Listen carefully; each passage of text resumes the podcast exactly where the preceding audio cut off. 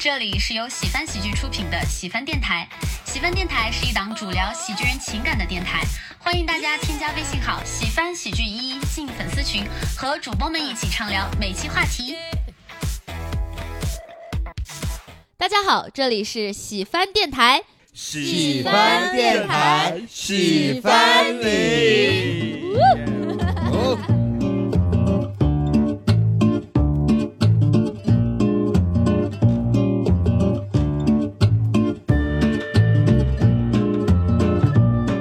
家好，我是主播小泽。大家好，我是主播杨梅。大家好，我是主播四季。今天我们请了一位很厉害的嘉宾啊，哦，也是我们这个杨梅的朋友，也是我们是谁呢？是谁呢？哎呦，四季也太夸张了！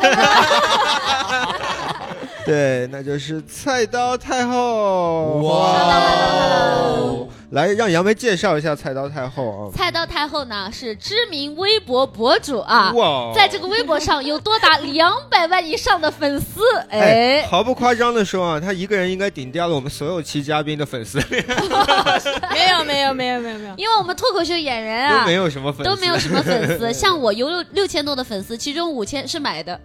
谦虚谦虚谦虚。我们的刀刀啊，我们的菜刀啊，非常非常可爱。我跟大家介绍一下，就刀刀他长得呢，就特别像一个某某女郎。哦这里呢，某不是说某个女郎的啊，是张艺谋的某哦，女某女郎，对对对，长得像刘一刘浩存，刘浩浩存，你，你想说你想说刘亦菲是吧？刘亦菲啊啊，也行。也行 啊，还有点像那个叫谁王祖贤啊，哦，但还是刘浩存最像，刘浩存最像。叨叨在这个微博上主要是在情感领域这一块儿，是的，是，正好我们也是个情感电台，嗯所以能请到叨叨应该是我们的荣幸。今天终于可以好好的帮我们剖析一些情感问题啊！是的，其实我之前是写段子的，我这个、哦 我这个微博，但是但是后来我就发现好像也不冲突，就是情感本身也很搞笑嘛。哎，有 对。有有哲理了，有哲理了。是的，嗯，所以所以所以说，后来慢慢的，因为短的微博它不给推流，因为你的内容太段子是非常短的，啊是。但对，但是后来慢慢的就是写长篇，然后慢慢的会自己写一些故事。今天我们先开设一个小板块啊，就是，我们要采访一下，哎，对，哦叨叨的小采访间。我们先问一下，是如何走上这个情感博主这个道路的？就是你刚才说的，从段子手到情感博主，经历了怎样的心路历程？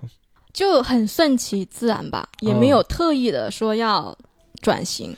就是写故写从写段子到写故事，然后发现就写爱情故事。对，啊，就刚刚叨叨的那个回复就特别像，就是那种明星采访说，哎，你是怎么成名？就当时陪我朋友去面试啊，啊，导演非让我演，非让我演，一不小心就红了。哎，但是说实话，我真的觉得很多好多时候，你刻意去做一些事情的时候，反而它很难。没错，对，但是你很多时候你就随心，然后随着自己感觉去做一件事情的时候，反而好像就对了。那我理解的就是一开始叨叨并没有把自己定义为情感博主，，对我一开始是没有定义的，故事，嗯，我就是嗯。想写什么我就写什么，然后想到好玩的我就记下来。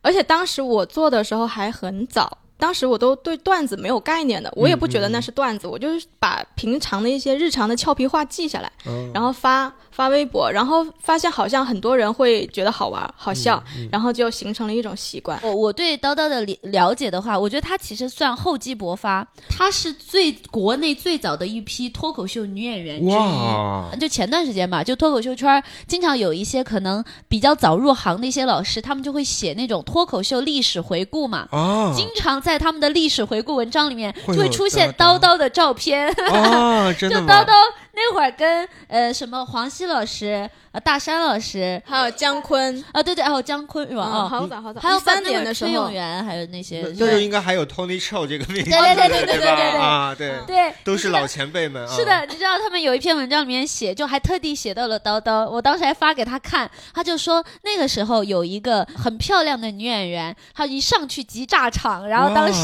当时后来她就销声匿迹了。我最近得知她的消息，她成为了一个百万博主大 V。哦，原来这样，那真的是很传奇啊！对，也没有也没有，就是你让我回顾当初为什么会走上脱口秀这条路，其实也是也是顺其自然。对，也是顺其自然，因为哦当时要找钱。我刚来北京的时候 念书，念书。然后然后完了之后呢，就是想找点零花钱，就是就是，然后就搜罗就是各大那个兼职。兼职，然后很多兼职，你知道北京很多兼职它是有门槛的，我就看到有一个地方，它就是招招募上台演说的这种演员。嗯当时我对脱口秀是没有概念的，反正他就是说，你只要对舞台热爱，你就可以来演，然后演一场是五十块钱。五十块钱才，对。行行业早期报价，对啊。对，所以你们现在是很幸福的。我当时我我们一场顶天了就五十，我是五十啊，但是我不知道别人啊。明白。然后就走上了这个这个脱口秀的道路。我记得那会儿叨叨就是跟我分享，他第一次第一次上台的时候，就那个叫什么？第一次上台即炸场，呃，然后上台即巅下来之后峰，，郝宇老师就我们行业一个知名的前辈，啊然后当时跟他说：“妹子，你行的，你可以。我天哪！那一场的话，就相当于就是纯天赋，靠也加上了一点运气吧”。嗯嗯，而且本来我们这个这个喜番电台就是要请喜剧人，没想到我们今天无意间挖到了一个这个这个这个老前辈的喜剧，也 不算老前辈，不算老前辈，嗯我就是误打误撞玩了一段时间。嗯，对对对。是的，那你之后还有还有打算就回到这个舞台吗？其实后来我为什么离开这个舞台呢？哦，就是因为实在是不赚钱。跟很多人离开这个舞台的原因一样。太心酸了。嗯，你是不知道他们现在比五十多了。没有坚持下来，很遗憾。嗯，但是我觉得啊，这个舞台毕竟确实是它不是一个赚大钱的地方，至少你初期肯定不是，所以很多人还是因为喜欢或者热爱，或者是他没有找到其他的表达的口，所以觉得这里是最合适他的。但叨叨老师可能他后来发现他，哎，他在微博上也哎风生水起，有很多粉丝。没有到微博，当时是觉得，因为我当时要负担生活费还有我的学费，嗯，要去找更稳固一点的嗯工作，后来又然后做了什么后来我就转到了影视行业，啊嗯，？然后本来我是觉得说脱口秀不是只是不赚钱，后来我进进攻到了影视行业，我发现负债。就是你知道实习嘛，当时觉得说好像就是世界的大门终于为我打开了，觉得说有一份稳定的工作了。但是后来发现哦，实习期的工资是一个月八百块钱，而且还还要拖很久之后才给你发。对也是因为我去了那家公司，然后加快了我走上微博这一条路，有哦侧面影响吧。因为那家公司叫鼓山文化，我不知道你们知不知道，鼓山影视。就是段子手的培养的公司，啊就有点像现在那种多段子手 MCN 公司感觉。他们底下就早期你你我记得呃同道大对对叔同道大叔，英国报姐啊很早很早的时候都在他们那。对对对，嗯小野妹子妹学吐吐槽啊，对就大家现在知道的那种始祖级的，就是那种大 V，就微博大 V，都是从那两家公司出来的。嗯嗯。嗯，嗯，作为情感博主，应该会听到各种各样的情感故事，或者是不同人的情感观。那这些对你的影响大吗？不大，因为别人很少，我是很少能被别人影响的人。啊，就是粉丝跟你咨询的话，你你会去劝他们吗？嗯，看情况，啊，嗯，有时候也看缘分。主要看心情。没有没有，就是有时候我会看一些私信，我看问题的严重性吧。如果说嗯有一些问题，它是一些无关紧要的问题，那就忽略了。明白。对，嗯如果说有一些问题，你能看看得出他是真的很想需要你去，呃，帮他们做选择，或者说提供一些建议的，我会去回。你比较常见的，就粉丝一般问你的问题是遇都都什么你？有碰到过一个，就是他说他他跟一个年纪比他大很多的一个男生，嗯。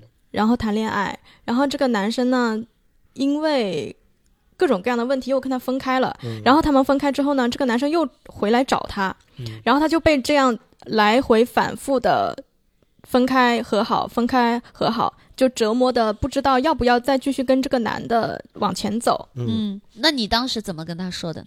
呃我是觉得说，因为这个男生他是比他大一轮的，嗯，啊十二岁，大大十四岁，哦。十呃四，呃大一轮要要呃对超过一轮。不用那么。严谨，严谨。大一轮多，大大很多，就相当于大很多。然后这个女孩子就说：“她说，因为这个女孩子是二十多岁，这个男生应该是快四十了。哦哦哦哦，然后这个男生一开始跟她在一起呢，他是。”那个男生跟她说是已经分手了，然后跟她在一起，但是跟她在一起之后呢，这个男生又忘不了前女友，然后又跟她分手，又去跟前女友复合了，然后完了之后呢，他跟前女友相处了一段时间，又觉得不合适，然后又分开了，然后又又去找她，又去复合，啊然后我就说，我说首先这个男生比你大很多，但是不见得他是一个成熟的人，是因为他能这么反复的去处理一段关系，证明他对自己可能不见得是有了解的，因为他不知道他要什么。嗯所以说不一定是年纪越大，这个人他就能一定给你更多的安全感，或者说是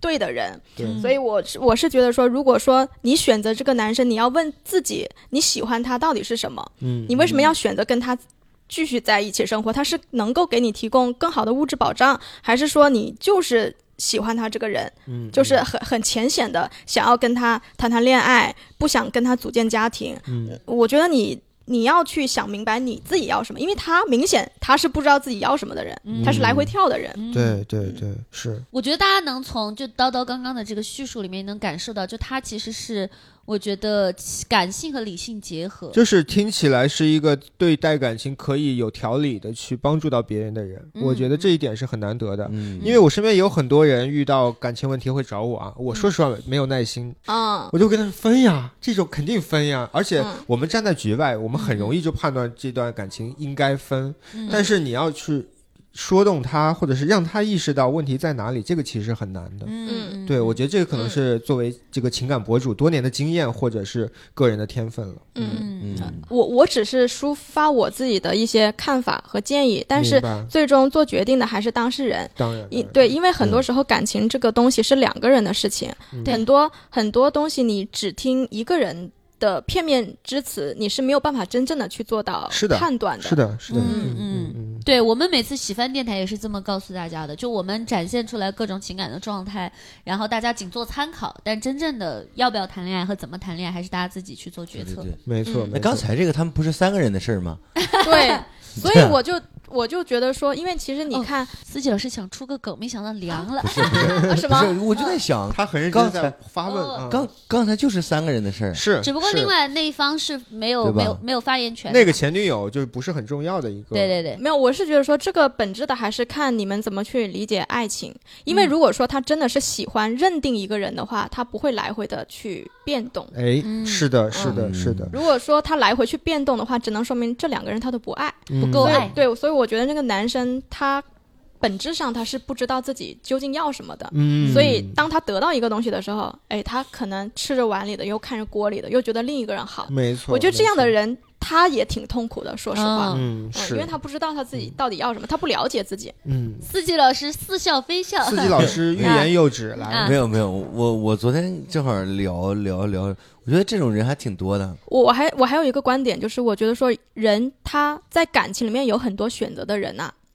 他其实是很匮乏的。哦，他得到的东西越多，其实他还回去的要就要越多，因为一个人他处理一段感情就已经很需要努力了，但是他同时兼顾很多个感情，同时要去应对很多个人的时候，他其实给出去是要更多的。是的，他看似觉得说好像我很多选择，但是其实你在另一个层面上归还出去的东西要比你得到的要更多。嗯，就是你的精力、时间、心力都是消耗嘛。对，是的。所以别人说，如果说一个人他能经经营一段非常长期的稳定的亲密关系，这个人他其实是很幸福的。嗯，是呃，因为人他最可贵的地方是他有一个坚定选择的人，以及他被这个人也坚定选择，嗯然后他们能持续的把他们的爱延续，因为这个是需要努力的。没错，他他如果说你当下你不去进行。嗯，把你们的爱情去修复或者说提炼的话，它会随着很多你们日常的琐碎，这份爱它会不断的去递递减。嗯，涛涛老师就是厉害，我已经听进去了。我也听进了，我发现个事儿啊，这期咱们聊的太有文化了，我没有话。没有，自己老师今天叫你来呢，就是记笔记就好了，你不需要说话。没有，没有互相学习，互相学习。刚刚叨叨老师也提到了一个点啊，就是说我们在感情里有的时候不知道自己想要什么。正好今天我们要聊的这个话题啊，说实话，这个话题还挺大的。就是要是叨叨老师不来，我觉得我们几个都不太敢聊这么大的话题。哦，哦，这个话题就是没有结果的恋爱还要不要谈？嗯，对，这个其实也是就是微博上的一个话题，也是我看叨叨老师近期应该是有关注过这个话题。对，嗯叨叨老师有发相关话题的微博。是的，那这个话题其实听起来就很大，但是我们去细分的话，它里边有很多小的点，其实跟我们刚才聊到的一些是异曲同工的，是殊途同归的，所以我们就来好好聊一下这个话题。嗯，对我们这一期就是情感话题奇葩说，嗯啊，对，真还有点奇葩说，因为中间很可能会出现一些不同的观点，不同的观嗯点。对对对对那首先我想问一个简单的问题啊，各位觉得我们是因为什么才去恋爱的？我们可以站在自己的角度去说自己就好了。哎，我觉得这个问题嗯可以反反过来问，就是、嗯就是人为什么不恋爱？你你看这个问题本身啊，他说人为、为什么要恋爱？对但是你反过来问问，你就有答案了。嗯你为什么不要恋爱？就是人他不会排斥好的东西。如果当一个人他把恋爱归等于痛苦，他就不会要。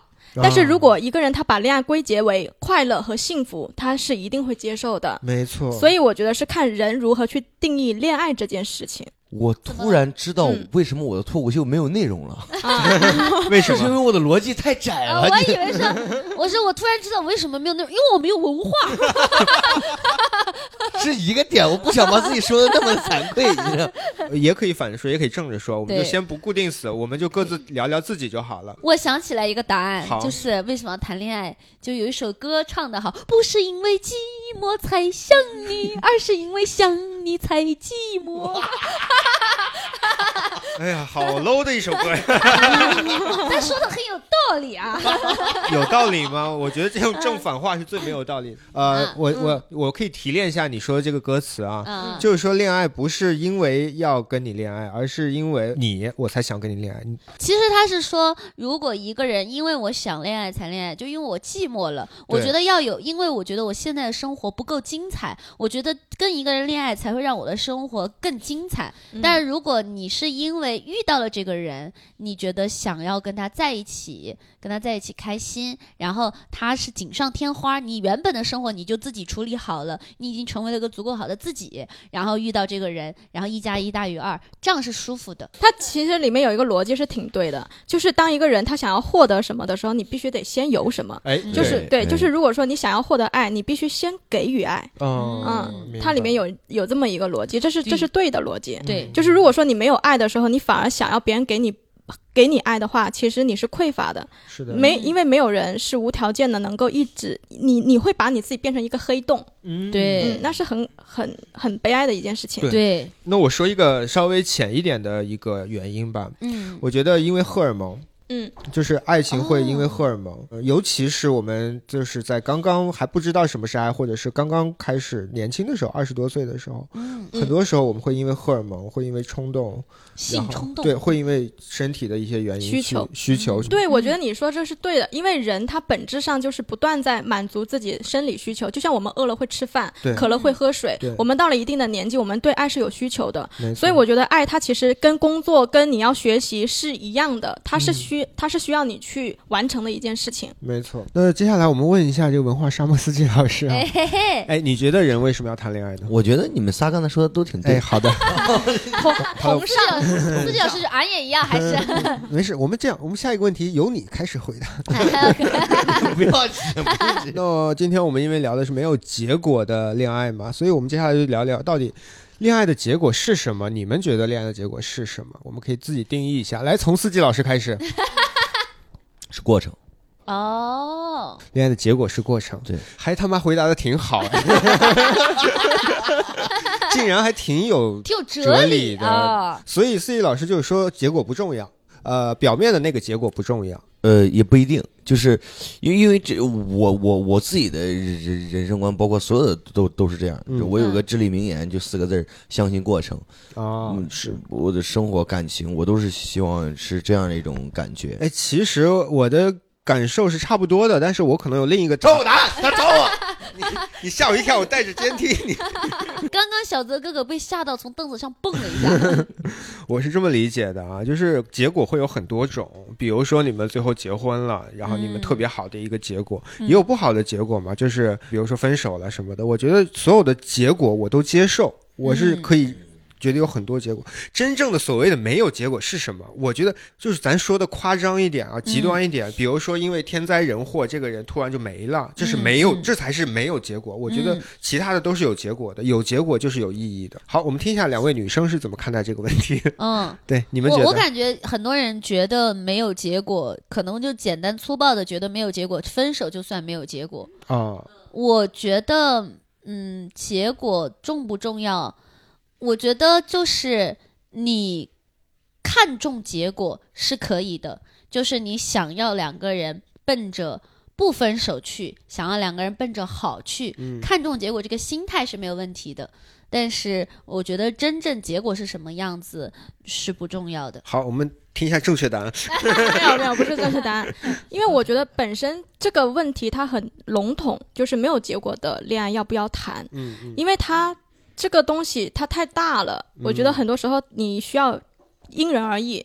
如果说你跟了一个渣男，对吧？又打你，又出轨，又家暴，那这样的结果你要不要？你跟这样的人也有结果，你要承担什么样的命运呢？对，对吧？还不如不要。那如果说你跟一个优质的人在一起，哪怕你们最后跟很多原因分开了，但是你可能在这段爱里边，你学会如何健康的去爱一个人，或者健康的去表达爱，我觉得这个是值得的。是有成长吗？对，还有一个问题就是，我觉得结果它不等于爱。哦，它不等于爱本身，就是很多人他会因为遇见，就这就类似于他遇见了一个渣男，他谈了几个男朋友，他都觉得是渣男，所以说他屏蔽爱，他不要爱。但是你不能因为谈了一次、两次，觉得说不好的感情，你去否定爱本身。是的，是的对，爱是好的能量，它不跟结果是没有关系的，结果是结果，爱是爱本身。说的真好。对，就像你去吃了一两家川菜馆馆，你觉得不好吃，但川菜本身是没有问题的。对，川菜本身是没有问题的。或者是说食物是没有问题的，对嗯，也可能是这家馆子的问题，对对吧？对，所以你不能因为一个老师他出了错，你否定整个教育行业。没错对，没错。还有就大家，比如说你去看了一些脱口秀，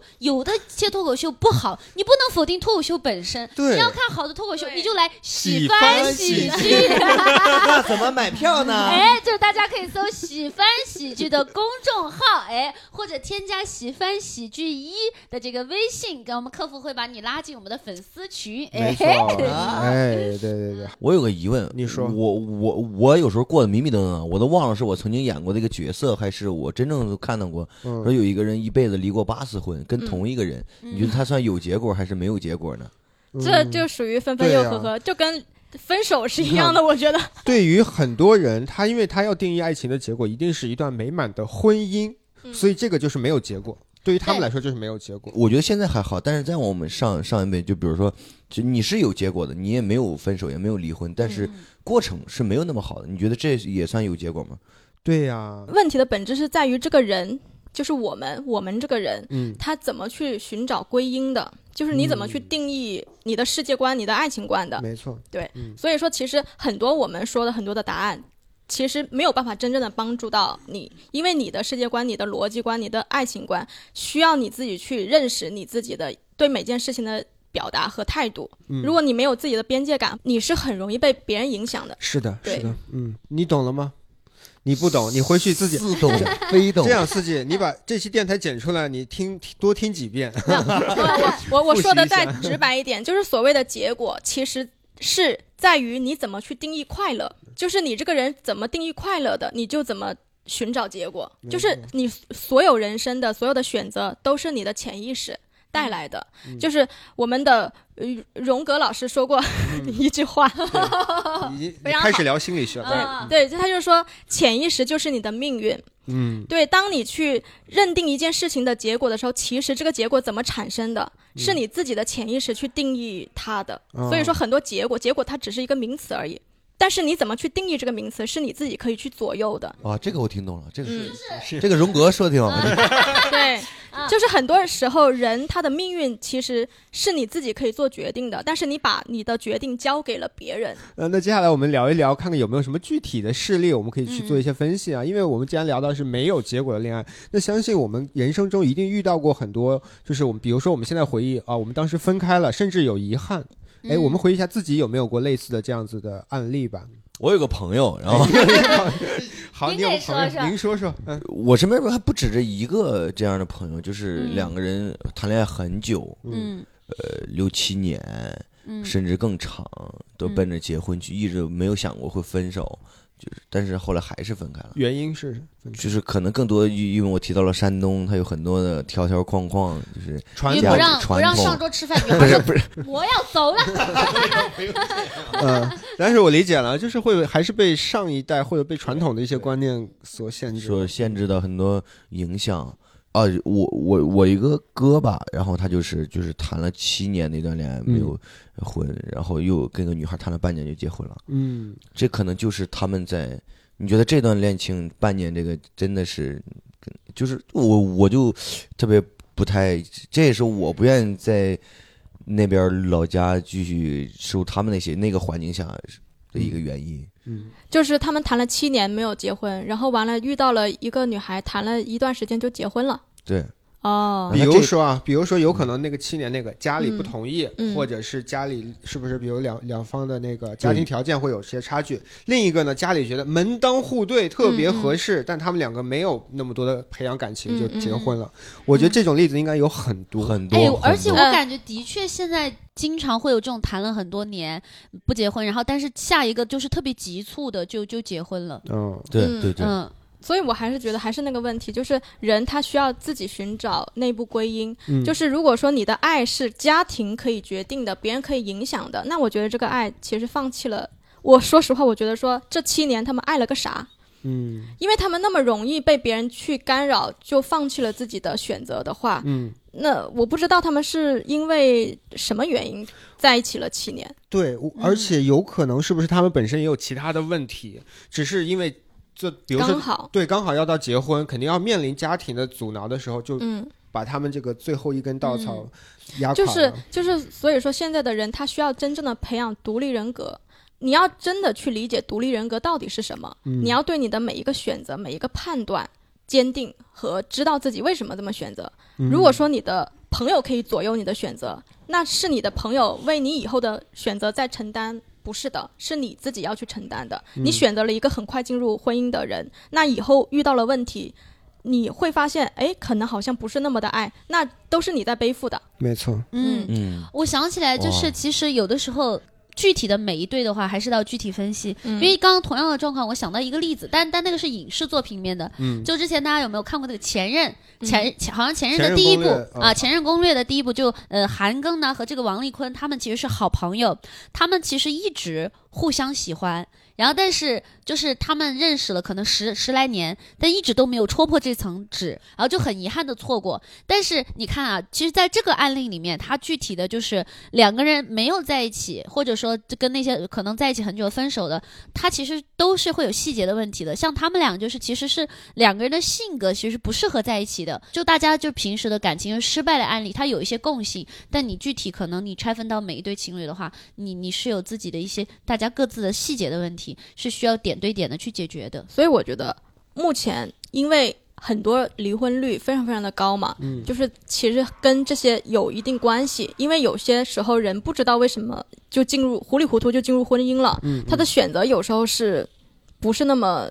是自己做出的选择，所以说，当婚姻或者说当一段感情遇到问题的时候，很容易人第一想的就是撤退。而且刚才呃，司机和杨梅正好举的是两，我觉得是两个例子，一个是两个人在一起很久但是没有结果，一个是两个人就没有开始，觉得是遗憾，对吧？嗯嗯，我现在觉得我遗憾是肯定会有的，但是我自己有一个感觉是，但我不后悔，就会遗憾但不后悔。哦，就是会遗憾，觉得说，哎，如果我当初做的更好，如果我当初哪个问题解决的更好，或者我当时有一些性格的缺陷，我能够做得更好，可能我们就不会分开了。嗯但是不后悔，是因为在之前的这些没有结果的恋爱里面，其实我觉得自己是学到了一些东西的，它其实对我现在的感情的稳定是有帮助的。这还挺好，这就是刚刚叨叨老师说那个有成长的。对，我是我是完全相反，我是完全不遗憾任何一段感情。啊，当然这样的话就体现出来我的另一个问题，我可能对每一段感情也没有那么高的期待要有一个结果。嗯。我觉得看你怎么去理解遗憾这件事情。嗯，你为什么会觉得遗憾呢？我就是觉得说，就是当时，尤其是我记得我跟初恋在一起那会儿，我是觉得如果我当时多跟他沟通，告诉他，我觉得你现在这样子，我感受不到你对我的爱，我觉得你可以尝试怎么做。当他尝试了之后，我觉得都还是觉得不行。我觉得那个时候，就我我其实现在我一直以来有一个有一个感受，就是我觉得在一段感情里面，在任何的亲密关系里面，就大家都。比较无保留的付出，还是就是最后就是没有结果的时候，或者说最后哪怕分开的时候没有那么遗憾。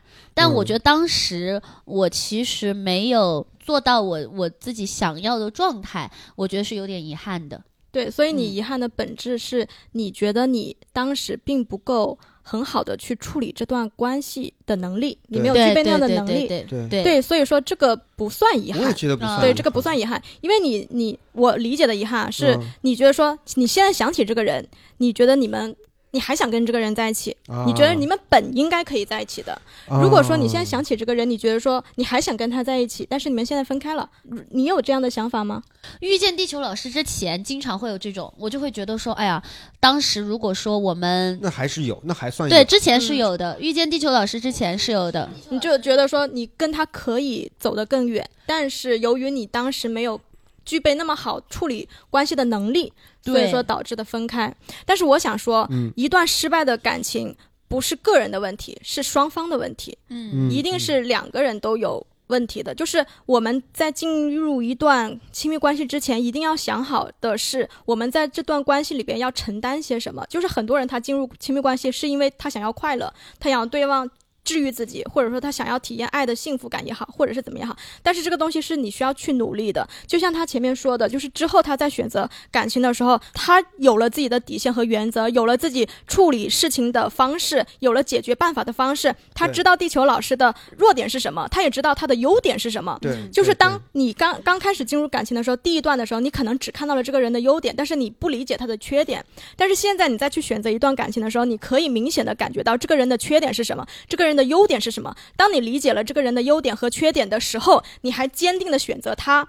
那么意味着你需要去考虑一个问题，就是他的缺点你是否能接纳，并且有没有帮助他改正缺点的这份底气？你是否因为帮助他改改变了他的缺点，你能更快乐？嗯你们是要共同的去承担和解决问题的。好的感情，它一定是以互相帮助、互相成就为目的的。我觉得这个就是一一段比较稳固的亲密关系，因为你们不会一遇到问题就退缩。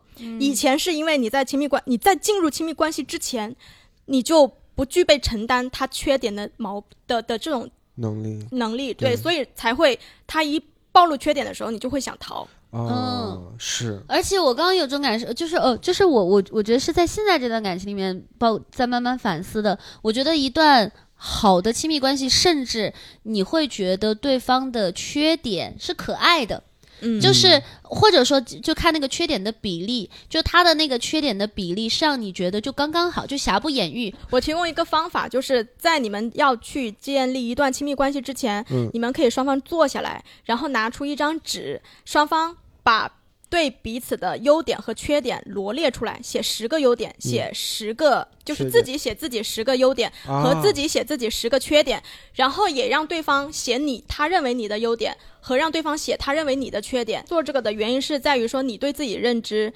的判断，然后以及你要去了解他对你的认知他眼和中的你对对对，要彼此了解，嗯然后你们是否能够彼此接纳和有信心帮助彼此变得更好？其实你说，假如哈两个人一开始相处的时候就把优缺点都列在上面，我觉得那个情形有可能，比如说这张纸一直贴在两个人家里面，然后不断的在上面增加优点和缺点。一开始写的时候，上面的比例应该是就优点十十，然后缺点二，然后慢慢慢慢有一段时间，那个缺点甚至会超过 优点，越增越那个优点就没了。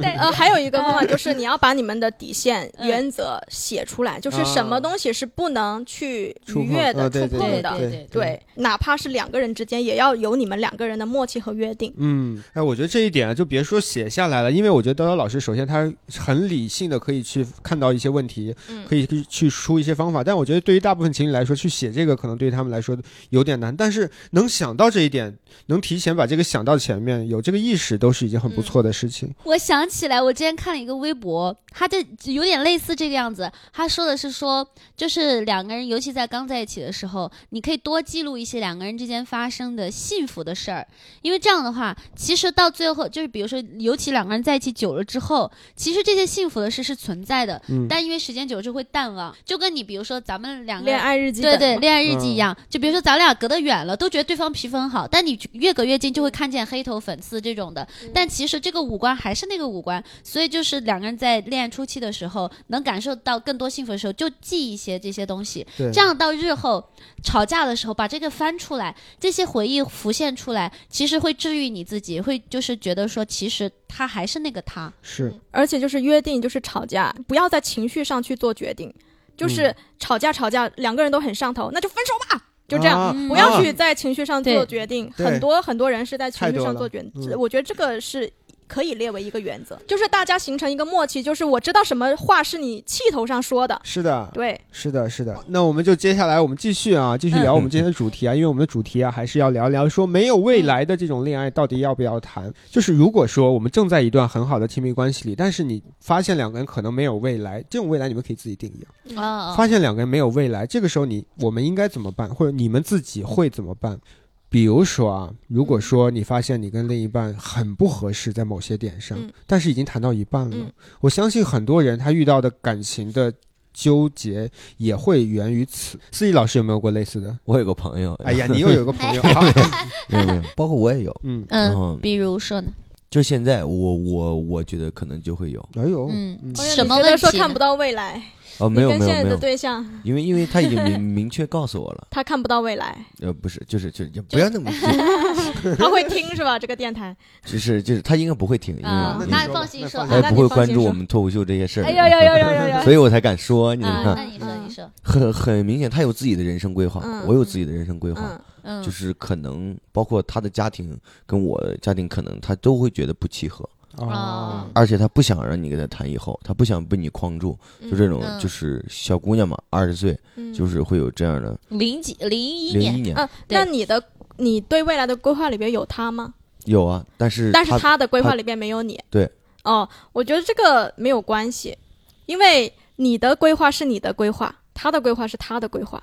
哦，但是比如说啊，我站在斯蒂老师的角度想啊，嗯如果说我规划的太多，会不会我投入太多，但是我期望值就会拉得很高？我觉得是这样的，嗯就是你你对以后的规划在于说，你把这个人列入了你可能你你我理解的应该是结婚生子吧？是这个是这种规划吗？长期的去谈下去，对吧？对对对，你可以这么理解，但我不一定想要孩子，就是对，这个不重要。养了五只猫啊，但是你想要一个家，嗯，对啊，我对但觉得两个人是就是家呀，所以说我觉得你的规划已经实现了，因为你跟他在一起，现在你们是在一起吧？对啊，你们的家已经有了呀，但是这个家能存活多久不知道，不确定。嗯，你担心的前提是你会怕这个家随时有可能因为他的离开而破灭掉，就是当下即满足。嗯，就是我觉得规划其其实是一个非常虚的词，哦，对，就是很多时候你是已经拥有你所只要你想拥有，你当下这一刻你就能拥有的。所以说，你只要珍惜当下就好了。至于你跟他能走到多久，因为未来还没来。对，嗯，嗯，而且你这么想，其实说实话，结婚啊，有可能会离婚。嗯。结婚之后，他随时还是有可能会走，对，但其实你你你在乎的就是跟这个人，然后生活在一起，两个人相爱。我声明一下，我没有说要要要那啥，嗯。我说的这个例子就是我现在很欣然接受这个状态，嗯，就是我们今天这个主题，我嗯欣然很接受，我自己是就是就你还是说跟他谈下去。对，我想起来《恶作剧之吻》里面，我的人生爱情宝典《恶作剧之吻》，就那个偶像剧里面，当时男女主角就江直树和袁湘琴在结婚当天的时候，就女主角袁湘琴她就说了一句话，她直树，你以后会不会就不爱我了呀？她说，然后江直树是个学霸嘛，他就跟他做了个比喻，他说。两个人的爱情就像一锅沸腾的水，他你担心的是这一锅水会不会就有一天就凉掉，嗯，但是呢，我可以向你保证，我会不断的添柴加火，让这锅水不停的沸腾下去。，对，所以说你要做的就是让这个锅持续的沸腾。嗯，嗯，你要是还得加点水，你要然会烧让他持续的干？爱你。是的，是的，我我刚才特别在你们说的时候特别想了一个形容词，哦一一个人能来形容我，好，你说，灭霸，啊灭霸为啥？为啥？嗯灭霸，你皮肤比较紫，你总是在浇灭 灭他的水吗？没有没有，灭霸有一个使命要完成，嗯，啊这个使命可能是更重要的。嗯我这这句话可能可能说的不太好听，嗯就是我我在追求人生的意义的当中，就是就是我认为的是很重要的。嗯但就是如果他跟着感情会有一些冲突的时候，我可能还是会追寻我自己的内心。啊，就是我的初恋，我们俩谈了，我当时就想结婚，我十八岁想结婚，但是我当时要去参加那个《我是大明星》，家人也不愿意，然后他也不愿意。我很喜欢他，但是我还是更喜欢我想去追求的东西。嗯，他没有影响到你太多的规划。嗯对，嗯他即因为因为使不关注，但他不反对。对对对，因为因为我我之前因为这个去分过两段了，哦对吧？就是因为他们完全因为但是脱口秀确实不挣钱嘛，啊，嗯，所以四季老师可能希望的还是有自己人生的同时，然后再拥有一段好的爱，情不。冲突。我希望我觉得挺好的。嗯，对对，就是好的感情的话，它是能给你锦上添花的，是的，是的。在你的人生是锦上我添花的。甚至觉得这种要这种心态要好过于为了感情而放弃自己，嗯嗯，因为为了感情而放弃自己的话，这段感情对你来说就太过于重要了，因为你为了他放弃过东西。嗯另一半其实是就不对等了，因为另一半只是跟你经历一段感情，但你感觉你把你的人生放在了另一半的身上，嗯我觉得那样的话反而不好。嗯，对，哎，刚才我们聊完四季老师故事啊，我想问一下杨梅老师，嗯你觉得一个未来？两个人的未来应该是什么样子的？以及，假如你跟地球老师没有嗯这种未来，你会选择分手还是怎么选？我会我会选择继续，嗯就是因为因为就像我们最开始聊到的，就未来它其实不确定性的，就即使哪怕我们两个人的规划里面都有对方，但其实我们是不能保证最后一定会在一起的。到我这个年纪，我身边的人，尤其是我的家人，已经觉得我应该结婚生子了，对，但以他的年纪，男生的整体的生理的，就是那个家人对他的期待，社会对他们的期待，他们的年龄其实本来又会比女生会往后拉一些。就二十五岁的男生，大家觉得还是很年轻；但二十五岁的女生，大家就觉得其实有一点呃，觉选择空间会被缩小了。嗯然后所以说。嗯，在地球老师的这个规划里面，包括社会对他的期待里面，家人对他的期待里面是没有，尤其是婚婚嫁这方面，其实对他的期待是完全没有想的，甚至可能他家人都觉得说现在还很早，嗯就是谈恋爱甚至都不着急。但我的家人可能就觉得说，那你你你到这个年纪，什么时候？我妈经常说，哎，你什么时候搞一个小宝宝出来？趁我现在身体还好，给你带。所以，但我自己其实是没有那么着急结婚的。嗯我我是希望就是给我我们两个的灵魂自由，就是让这些东西不会影响我们的恋爱。我觉得对我来说，真正重要的是我们两个的相处状态。我一直跟他说，我说我不在乎结不结婚，我说我在乎的是我们两个人能够幸福这件事情。幸福的那个长度，其实他们两个的问题是差不多一样的，但是我觉得说，如果说期望说有一个稳定，或者说有一个家为节点，我觉得这个是非常非常正常的，的并且这是一个非常负责任的一个一个想法。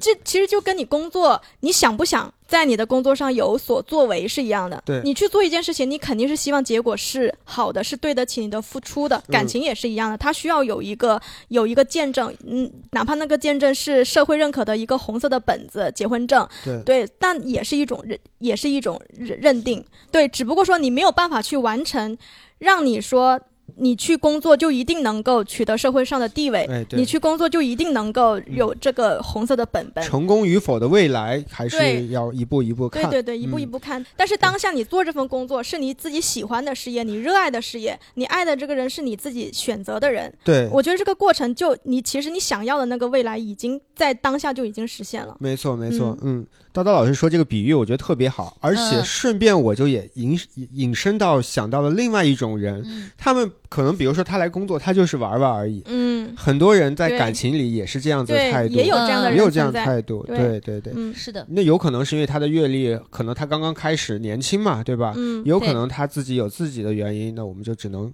具体例子具体来分析。嗯对对对，嗯嗯只不过就是大家不要互相伤害，不要互相欺骗，这个比较嗯重要。对对对，嗯，对。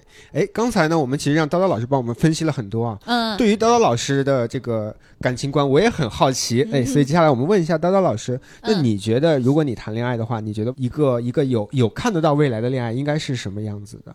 嗯，就还是我前面说的，就是目标一致。目标一致。嗯，就是我们呃会为了愿意成就彼此而去做努力和付出。嗯。嗯，说到这儿啊，插播一个八卦啊，啊？来来，叨叨老师说一下，前两天呢是叨叨老师生日啊，在这里呢也补祝叨叨老师生日快乐，生日快乐！生日快乐。哎，我还以为 我还有一个有什么八卦，哎还有一个就是因为他就那个刚好呢，就是大家也可以关注他的微博“菜刀太后”啊，嗯嗯。然后他刚好呢这两天在那个微博上呢发了一条长微博，哦。哎，写了一个关于生日的一些感悟，然后中间呢夹杂了一个浪漫故事，哎，哎，可以没有没有也不算也不算浪漫故事，就是很巧。嗯很巧啊，对，很巧的一个故事是我之前啊去地铁的时候，很很久很久之前，我有一次去地铁，然后看到地铁门口呢有一个有一个农民伯伯，啊然后他在卖乌龟，然后当时我就看那个乌龟特别可怜，他因为他把那个乌龟吊起来啊啊，那好可怜好可怜，那个乌龟就一直看看着。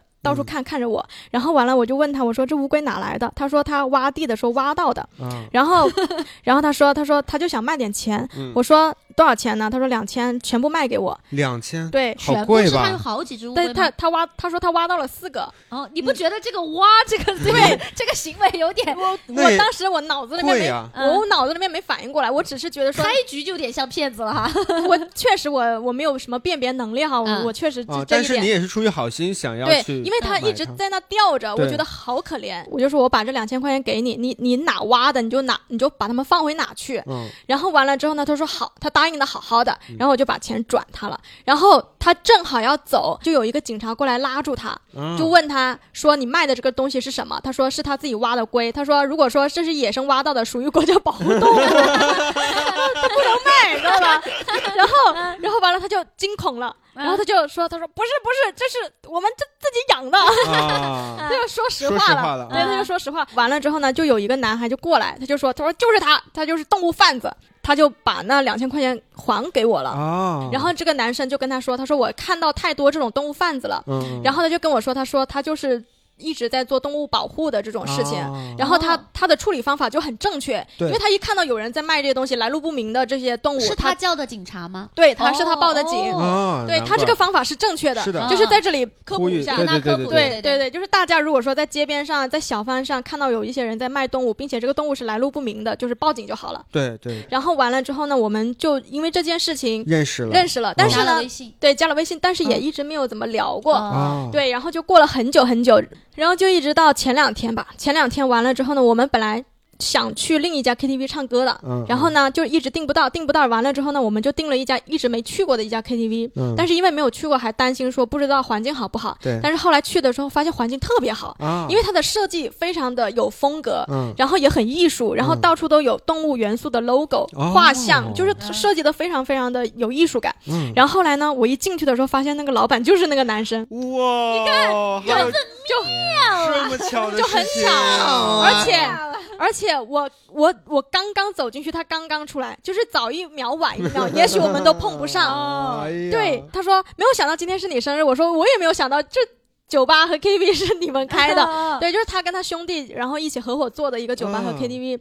然后我难怪我说我进来的时候看到那么多这些动动物的元素，的元素，哎呦天哪，对，就他设计的非常非常非常有设计感。就是有些东西就是不在你的计划范围内，就像我、嗯我前面啊跟你说的嘛，很多东西你是计划不来的。对对嗯对对，它就是该出现的时候他就会，但是我不是说感情哈，我就是觉得说这个哦跟他这个人很有缘分。对，跟跟这个人很有缘分，但。是我还想八卦一下，他单身吗？这我不知道，我没问，就没有那么熟悉啊，了没。有那么熟悉啊就是还是表面的交情，哎对，哎但是慢慢那你们这样点头之交天吗？对呃，也没有。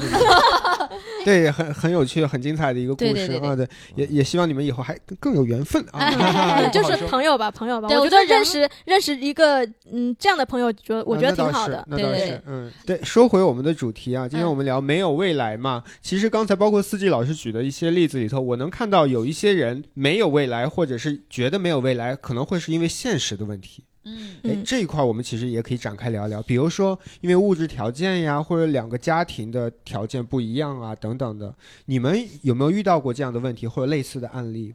我身边有有有一些是这样那你先子，分享一下，可以先。但是哎，我其实没有什么分享，我就一句话就可以概括啊，就是可以为他们很多人都可以为了现实去选择他们觉得正确的那段婚姻，但是我依然坚持不那么选，嗯，嗯。我会坚持不那么选。嗯那你会怎么选呢？我会选择就是，哎，但我也不一定是正确，但是我会选择我自己的喜欢的。喜欢的嗯啊。也许对于他们来说，不是正确的，也许对于他们来说，选择一个能让他们家呃生活变更好的，也是他们喜欢的吧。嗯，嗯，嗯，对我记得，我记得之前吵架那一期，就是当时其实有跟大家简单分享一下，我说像地球老师，呃他妈妈啊，之前、他妈妈对，啊不是觉得我身高不够高嘛？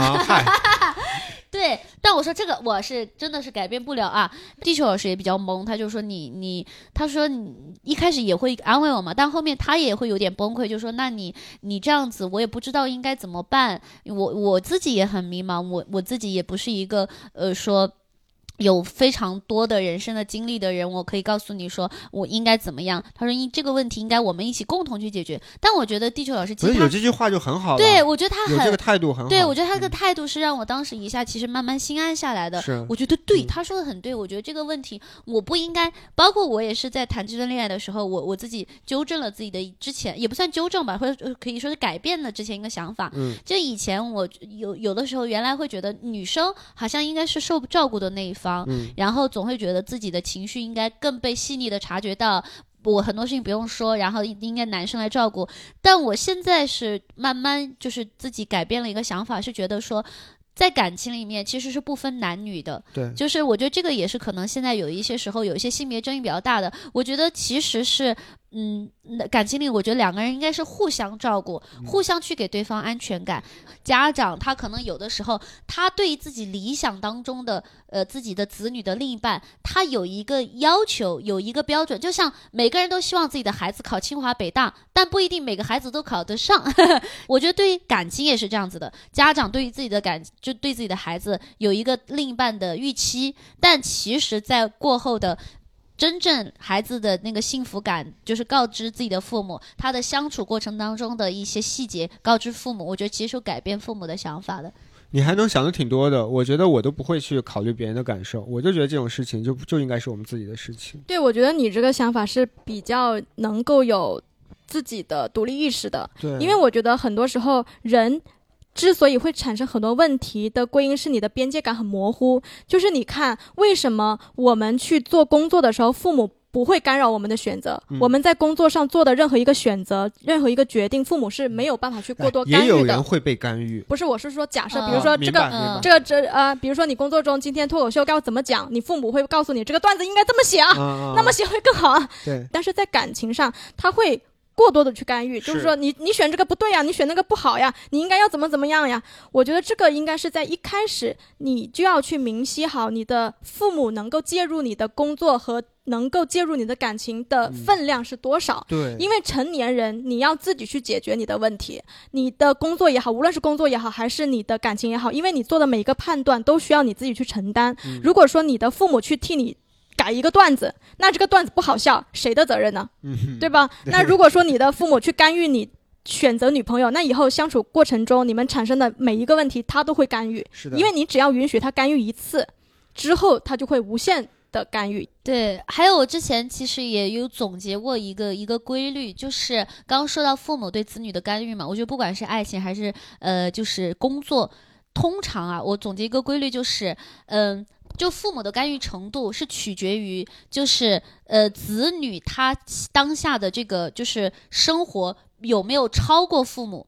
就比如说啊，如果说子女当下他取得的成就已经远远的超过父母了，通常啊，做决策的就在家庭的地位里面做决策的是子女，子子子女可以更大程度的掌控自己的人生。那司机老师，你有什么关于这种现实问题我我觉得他们俩说的挺对，哎好嘞就 就像我，哎，因为 因为就跟我一样嘛，嗯我我我也是一四年，虽然我们俩年龄还是差几岁，对但我也是一四年出来就当保安了，然后 就是社社会上，我我我父母就一直不支持我，因为嗯做做做喜剧喜剧这些事儿嘛。但他现在我不能说妥协吧，他现在已经比较支持了。因为他能看到你现在过得很好，对，其实我觉得对。顺着他说这个点，我觉得他这个观察很很有代表性，因为很多时候父母不支持你，或者说不同意你去做一个选择，底层逻辑是他没有那么信任你，他没有那么信任你，觉得说你可以负责好你的人生，所以说他才会干预你。对对。对，嗯。是的，不过，哎，说实话，虽然我们是说啊，就是就是现实问题会影响我们感情的选择以及看未来，但是我还是特别希望把现实问题都拿走，然后你在感情里你，你你去独立，我觉得这个更重要一点。嗯，嗯对你，你你生活独立是你生活独立，你感情独立。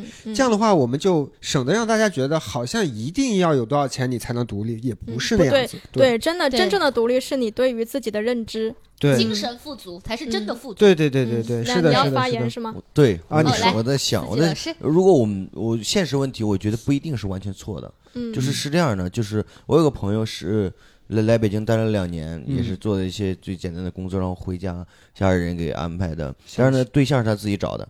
就是结婚，啊。呃嗯，在我们那儿县城买车买房，然后就就现在孩子都都三岁了，啊，他他是在零零年的嘛，他就是我我我一直会觉得，就是很早的时候会觉得觉得他这种人生就是燕雀安知鸿鹄之志，啊。但是到后来我倒觉得，嗯。嗯你没有资格去评判人家的人生应该怎么过，嗯你要过你的人生的意义。但嗯人家也，如果他是这样是快乐的，我觉得是没问题的。对，哎，嗯我跟你的想法很一致。我我觉得是这样的，我觉得其实现实问题这个这个词也是很宏大的。是嗯是因为你做任何一件事情，它都会有问题，不管它是现实的还是怎么样的，嗯对吧？你去学习的时候，你想要去取得好的成绩，你有你背，你就是背不下来这个课文，它也是一个问题。嗯是的，嗯，还是得首先去培养自己。我觉得对人对自己的认知是很重要的。嗯，对如果说你不了解自己的话，不知道怎么去建立自己的世界观的话，你很容易不知道什么时候你就把自己的人生给丢掉了。嗯，嗯是的，对是的，我其实是感觉，就是只要你对自己的选择负责，大家很多人会觉得，呃，我一定要晚婚，我要实现自己的人生。我觉得你选择晚婚也没有问题，你觉得实现人生让你更快乐，然后你选择早婚其实也没有问题。我就在小城市也很舒服，然后对那那选择晚婚的人，他觉得我想去大城市实现自己的理想，我觉得也是也是好的。就只是有的时候大家的不幸福感是在于他在大城市，他晚婚了，但他又觉得说凭什么我我这么勇敢，我不应该再拥有一份爱情吗？我凭什么那些在小城市的人他就能过得那么幸福？他会去因为自己选了这个之后，然后别人没选自己的路，别人觉得那样子，别人该获得任何东西就是啥不配的。都想要，哎，这种对这种就是被别人影响了，对对对其实，并或者说且自己没有在小城市，然后你又觉得，哎，我我家里面，我觉得在一个小城市，我觉得不好，我觉得我的我家里的我的妻子拖累了我，或者我的丈夫拖累了我，他拖累了我要去大城市的梦。我觉得这样的话，他其实人是割裂的。刚才没说完的话就是他替我说了，然后挺好。嗯，好，那今天呢也是感谢叨叨老师的到来啊，给我们带来很多干货辛货。苦啦。是对，而且我们感觉就是还还没有聊完的感觉，对对就是觉得很多话题我们之后还可以欢迎叨叨老师常来，哎，对。那下期可能就是春节之后吧，春节之后我们一定会再邀请叨叨老师来嗯，嗯多参加我们节目的录制。等我们都被催催婚回来看看，是不是 有不一样的感受？催婚问题。对对对对对对。那最后呢，我们可以每个人简单再说几句话来总结一下我们今天的感受。嗯，这期我不总结了，我就是总结一下叨叨老师，很多是我们觉得哎很对的点，但是他说出来是帮我们总结说，哎，确实是这么个逻辑。所以我觉得这是叨叨老师很厉害一点，难怪可以做情感大微博主啊两啊。百万粉丝不是白来的啊！对互相学习，互相学习。大家大家呢也可以去关注菜刀太后啊。对，互相学习菜刀太后，来，司机老师，我还是觉得，如果大家，呃，会每个人都有是遇到不同的情况嘛，是我们所有人无论就是好与坏，旁观者清，呃，对吧？当局者迷。当你真正陷入那个谜团的时候，你真正想去多问问自己，多跟对方去多沟通、去交流，啊，才能可能取得一个更好的结果。是的，感情生活亦是如此，相信这个过程啊，笑是生活的麻药，但是麻药过后，你还要去面对生活，对相信这个过程。嗯，好，嗯，那也好老师，这一年嘛，也说了很多各种前任的坏话，但也说了很多他们的好话。我也祝福之前就是有过感情交交纠葛的，就是那些人吧。嗯我我觉我觉得也是祝福他们。就是也能有好的感情，也希望他们以前有的缺点呢也能成长。然后在听我们这个电台的朋友呢，其实我觉得大家也都是，我觉得常反思，以人为镜，以史为镜，然后其实大家都不断的成长，会获得更多的嗯好的感情。我也挺开心的，就是跟大家聊天。嗯然后我我归总一下吧，反正前面七嘴八舌说了这么多，嗯嗯，大概意思就是说，其实很多人你呈现出来的状态，其实就是你内心的状态，就是不要从外外面的世界去找原因。啊，对，其实当然不是让你自己去责备自己，不嗯是不是这个不是这个方式，而是在于说你其实心里有什么，你外在的显化就是什么。没错，所以说，其实你很多问题是自己没有底气带来的。嗯，就是你认识自己，我觉得认识自己吧，是一个人生一直都要必修的课程。嗯，我们只要真正的去看见自己、认识自己，你就知道你面对的问题要怎么去解决了。好，那么以上呢就是我们本期电台全部内容，再欢乐的次。时光总是短暂的。对，我们再次感谢大大老师来跟我们一起录制，谢谢谢如果你还不是叨叨老师粉丝，赶紧去关注啊！如果已菜经是了，那刀太后，就更好了。对没。错没错，然后我们会在这个呃这一期更新了之后呢，到时候叨叨老师这边会呃发布，然后你就去转发他这条微博，就是到时候会带喜番电台的这个话题，然后你就能看到，然后你就赶紧去转，转了之后有就是你我们就会抽取四个幸运粉丝，然后赠送我们喜番喜剧的商业门票。没错。哎所以啊不知道有多少人能听到最后啊？而且还有就是我们的演出是在北京哦，希望就哦，是对，尽量是北京或者你在北京有嗯朋友，你可以去对对对对转发啊。，是的，是的。还有就是呢，大家也可以加喜番喜剧一的微信号，然后可以进到我们粉丝群。我们粉丝群呢，经常会有这样的福利活动，到时候也会把我们那个把叨叨老师的微博转到我们粉丝群里，让粉丝们都转起对来。对对对哎对，这样的话，对对你你在我们粉丝群里面，你就第一时间知道说，哎，这个微博已经发了，哎，你就好更快的转。对，有了我们的粉丝，你的微博可能就还是二百多万。那个零头呀，也涨不了多少，毕竟我们电台才几十、几百、一百我们现在电台粉丝破百了啊，，一百多，说不定在叨叨老师的帮助下，我们就破两百。哎，你哎看看，好嘞嗯啊，不要有这样的期待啊！好的，以上就是全部内容，感谢大家，我们下期再见，拜拜拜拜。